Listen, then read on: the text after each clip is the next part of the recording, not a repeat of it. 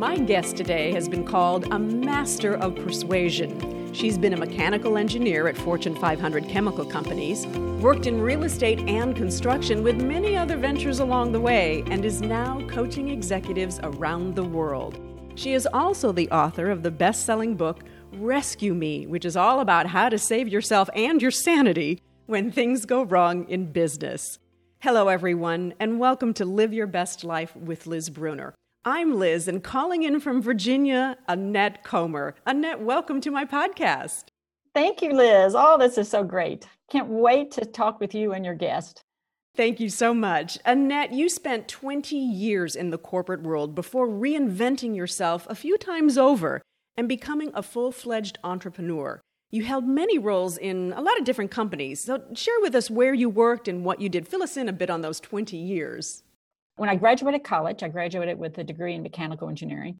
I immediately went into a Fortune 50 company and went into a project engineering role. Over the next 20 years, I went through many positions, actually elevated to the top paid woman in the corporation, as well as many leadership roles, and got to really polish those skills. But along the way, I got the entrepreneur itch, and I was curious as to what that might look like. So on weekends and evenings, I started my first retail storefront. Then, as years went by, I started a second retail storefront in a nearby city. I was entrepreneur by evening and weekend, and I was a corporate woman during the day. Not only have you been hugely successful increasing sales and revenue with many of the companies that you worked for, you hold two patents New York peppermint patty and Frito Lay chips, which I might add are two of my favorite things. What are the patents for and how did that come about? The patents were for polypropylene film. Let's start with the York peppermint patty. That metallized shiny surface, that is the one that I invented and got patented. And then on the Frito Lays, if you look at the bags that have the opaque, like the white look to them, that's like the potato chip bags. That's to protect the sun from degrading the oils in the potato chips. That's why they're opaque. And I hold the patent on that one. That happened about midway through my career as I advanced. I was actually in the R&D group, developed those products, got the patents, and then actually moved on to actually taking over and managing that R&D group with all its production lines associated with that. And it was kind of interesting, Liz, because when I got that patent, I was the only person in the R&D group that did not have a PhD. And I got two patents. You're talking about biting some people. That didn't go well. I had to go into a war to get those because some of my colleagues wanted to share them with me. And I was like, whoa, whoa, whoa, whoa. You know, you didn't do any of this work. Well, you don't have a PhD. And I was like, I don't care. so I ended up going to DC and spent two weeks working with a patent attorney to get these things nailed down. And but I laughed afterwards because I was a bulldog. I wasn't giving them up. but anyway. I'm sure there are many stories along the way. I want to take you back to high school first. You won awards in math and physics and English, which probably would lead someone into the engineering field, but I can't imagine that there were too many women who were becoming mechanical engineers at that time when you got your degree. What propelled you to choose that profession initially at all? And you're right, there wasn't many. I think in my graduating class, I was one of five female engineers out of 150 graduating students. So I was definitely the minority. You know, when I was a kid and through those early development years, I really enjoyed taking things apart and putting them back together. Other people would be playing with dolls and that kind of thing. I would be the one taking the radio apart or the whatever apart and seeing, you know, if I could put it back together and still make it work. And it was in my uh, sophomore year that I was at a, a, turning point because I started out as a physics major. And listen to this, you're going to love this. So, when I started off as a physics major, I started there uh, because I was really good in physics and that whole math thing. And then midway, I thought, this is way too nerdy. So, so I went into engineering, which is one less degree of nerd, perhaps. But, and a professor kind of guided me that way. He kind of said, Well, you know, have you thought about engineering? And, I, and of course, you know, at that time you're 20 years old and you think, ah, you know, I don't know much about it. And and then we started doing the elimination game and got to mechanical engineering. And I never looked back. No, in fact, and, it led you on to that amazing career that you talked about a moment ago. You were a top level executive, one of the highest paid in the company, and you walked away from it all because of a pretty significant incident that happened Someone came into the workplace with a loaded gun. What happened, and how did that change the trajectory of your career? You know, it changed everything. And it changed everything not in the way most people would think. It certainly was shocking, okay, because, you know, you feel uh, a sense of lack of safety and that type of thing. But I had already experienced that in corporate. Being an only woman in so many roles, I'd already been cornered in the break room and tried to be, you know, groped. And and I'd already, you know, come close to being raped in Canada by a sales guy that came into the room and pushed his way in. And so those kind of things had already happened to me as being a very minority type situation. So you would think that the loaded gun would kick somebody off the path, but that wasn't what kicked me off the path. The, the kick me off the path was the tremendous sense of betrayal that I felt from my corporate managers. These are men that I had walked side by side with, had led by, and felt that I was in the old boys network. I realized the way that situation unfolded that I wasn't in the old boys network. It was a sense of betrayal. So, what it did, it sent me off into a different path because I became so disillusioned with the corporation. And I interviewed many other corporations and got offers. But I sat in the loneliness of my home office and said, it's the same tune, just different radio station. And, and so I decided to open my international consulting business. And then I never went back to corporate. I chose to serve them from a different position. And it sounds like it really kind of pushed you back down that entrepreneurial path, which you kind of had in your blood anyway, even from childhood. I remember reading in your book about selling candy bars and cupcakes to your neighbors as a child. So, I mean, you've had kind of this entrepreneurial thing going through you from a very young age. I just finished reading your best selling book, Rescue Me How to Save Yourself and Your Sanity When Things Go Wrong. And it's all about when things did go wrong with one of your ventures with your brother, and you nearly lost everything. I did. Oh man! But the lessons. did you feel it? yes, I did.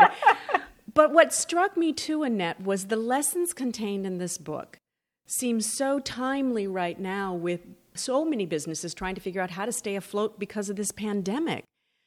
And you share what you call your secret weapons, your five methods of how to deal with things when they go wrong in life. Can you briefly outline those five methods? Because I think it might spark in some people's brains hey, maybe I can turn this around. Maybe I can save my business. You've done it, and maybe they can too. I'll touch on the key things that I, that I touch on in the book. And for those that haven't read the book, the challenge in that book was not only the business challenge that we find ourselves in today, but the fact that I was in it with a family member. Yeah. So now I'm trying to protect and salvage a relationship with a brother as long as a business relationship that I have so much finances tied up in. And I know many of your listeners find themselves in that same place today. There were several lessons from that. One is that don't lose sight of what is important. Don't sacrifice the family relationship because of the fear. So that means you've got to step into a greater version of yourself.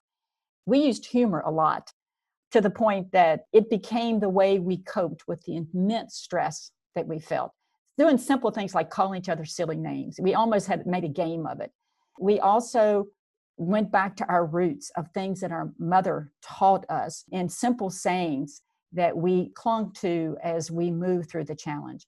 And then we used something what I called oh boy, which is just like it's spelled O B O Y. And this is how we started to focus our work. We started to look for opportunities. We looked for the barriers to those opportunities, the options to get around those barriers, and then what the yield would be. That was critical because now we went after things that other people weren't going after. We did things other people weren't willing to do. And of course, with those, there was much more yield. And so, those listening, if you find yourself in those difficult business situations, you got to certainly step back and do that exercise. Where are the opportunities? What are the barriers? And the greater the barriers, the less competition there's going to be there. It's such a great lesson throughout the entire book, and I really encourage people to read it. Not only is it an easy read, but it also is so filled with many lessons. And I love the sayings from your mama throughout the whole thing. It's really great. and all of these reinventions that you've had along the way, and, and now consulting and executive coaching, you know, at some point, all of us need rescuing from something in life. And the bottom line of this book really comes down to self empowerment which is really now your mission, especially empowering women in business. And this is what you say on your website. You have said that business is a game, a game that women play extremely well when they know the ins and outs of the rules of play. Can you explain what you mean by that? It's something that I get very passionate about. So if I get to going on too long, you cut me off. Okay. Okay. Because this is a hot one for me. Those rules of the game became really forefront for me as I tried to figure out what happened way back in that corporate setting that I mentioned to you, where I walked away from corporate. When I realized the problem was that I felt betrayed because I didn't understand the rules of the game. So I made it my mission for like the next 10 years to really dig in. I had, I had a perfect Cattsburg seat because I was working with all these executives and I could see what men were doing versus women. What I found was something that we all know is that business is operated by male standards. It has been that way for decades. Right or wrong, they have played the game, we haven't been in it. But the second most important thing is that men view business as a game. That's why you'll hear them say things like, it's just business. Because to them, it's not a personal thing. It, it is a game with winners and losers and rules and strategies. So women come into that arena with all the, the moxie. They have the education, they love to work hard, they have all the things they need, except they don't have the mindset of recognizing that it is a game. And that, like any game they play with their children, there are rules, there are strategies, there are skills that you need. And when you make that shift in how you view the business world, everything changes because now you show up differently. It's really extraordinary when you think about the differences. And I know that you coach this too, as do I, that there are differences in how we view the world, how we look at business, how we view networking, how we view relationships, all of it. But when we can learn how the other side plays the game, and vice versa, men learn how we play the game, I mm-hmm. think that that maybe is, is that how we move the dial on all of this, Annette? It is. And boy, the opportunity now is greater than it's ever been, Liz. And I'll tell you why. The global model right now is changing drastically. And the global model of doing business is centered around three things it's centered around relationships, integrity, and authenticity. Guess what? Women are masters at that. They've been playing that game for a long time. Indeed. So if they are willing to step forward as leaders and learn what the rules of the male standards are and develop some of these skills, they can now move in and teach men how to play this new model. Because they don't know this is this is hard for them. The men don't know how to play in this space of relationships and integrity and authenticity. It's so we're needed now more than ever. What i find fascinating also annette is when you think back to 20 plus years ago 30 years ago when you were in that corporate world how that was a completely different mindset. It was not about the quote unquote emotional intelligence or soft skills. It was all sort of hard as nails, that's my word for it. But it really was kind of just an entirely different approach to what's happening today. What do you attribute that change? I think it's due to maybe two or three things. I think the change is happening now because for the first time, we have been brought to our knees as a global entity. In that, there is a period of reflection that makes people look and say, what has been working and what's not working. So, that in itself provides opportunity. The second thing is happening. If men will admit it, I think they're tired. I think they're tired of trying to carry it all. And of course, there's some men that are going to be, you know, alpha males that are really bullies, and, and but you know that's that statistically is going to happen. But I think the majority of men that I encounter, they welcome women to be able to step forward and bring some balance because they are tired of trying to do it all. Yeah. So I think those are the two things that have shifted. You've been recognized as the Women of the Year by the National Association of Professional Women and founded the world's greatest academy for women to really help women navigate this world, learn the rules of the game. It must be so exciting to work with these women and to see the transformation, to see the progress that they make after learning the rules and then going back into their corporations and seeing the levels of achievement. It is. Of all the, the wonderful accomplishments I've had during my journey, probably this academy is one of the, the things that I've gotten the greatest satisfaction from.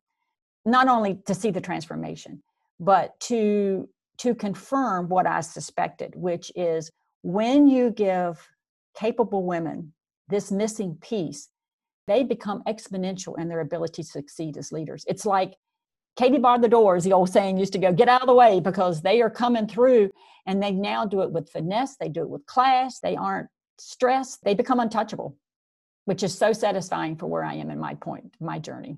You have many mantras for women, and they're actually some of the same ones that I share with my female clients, which are be focused, be fearless, and be fierce.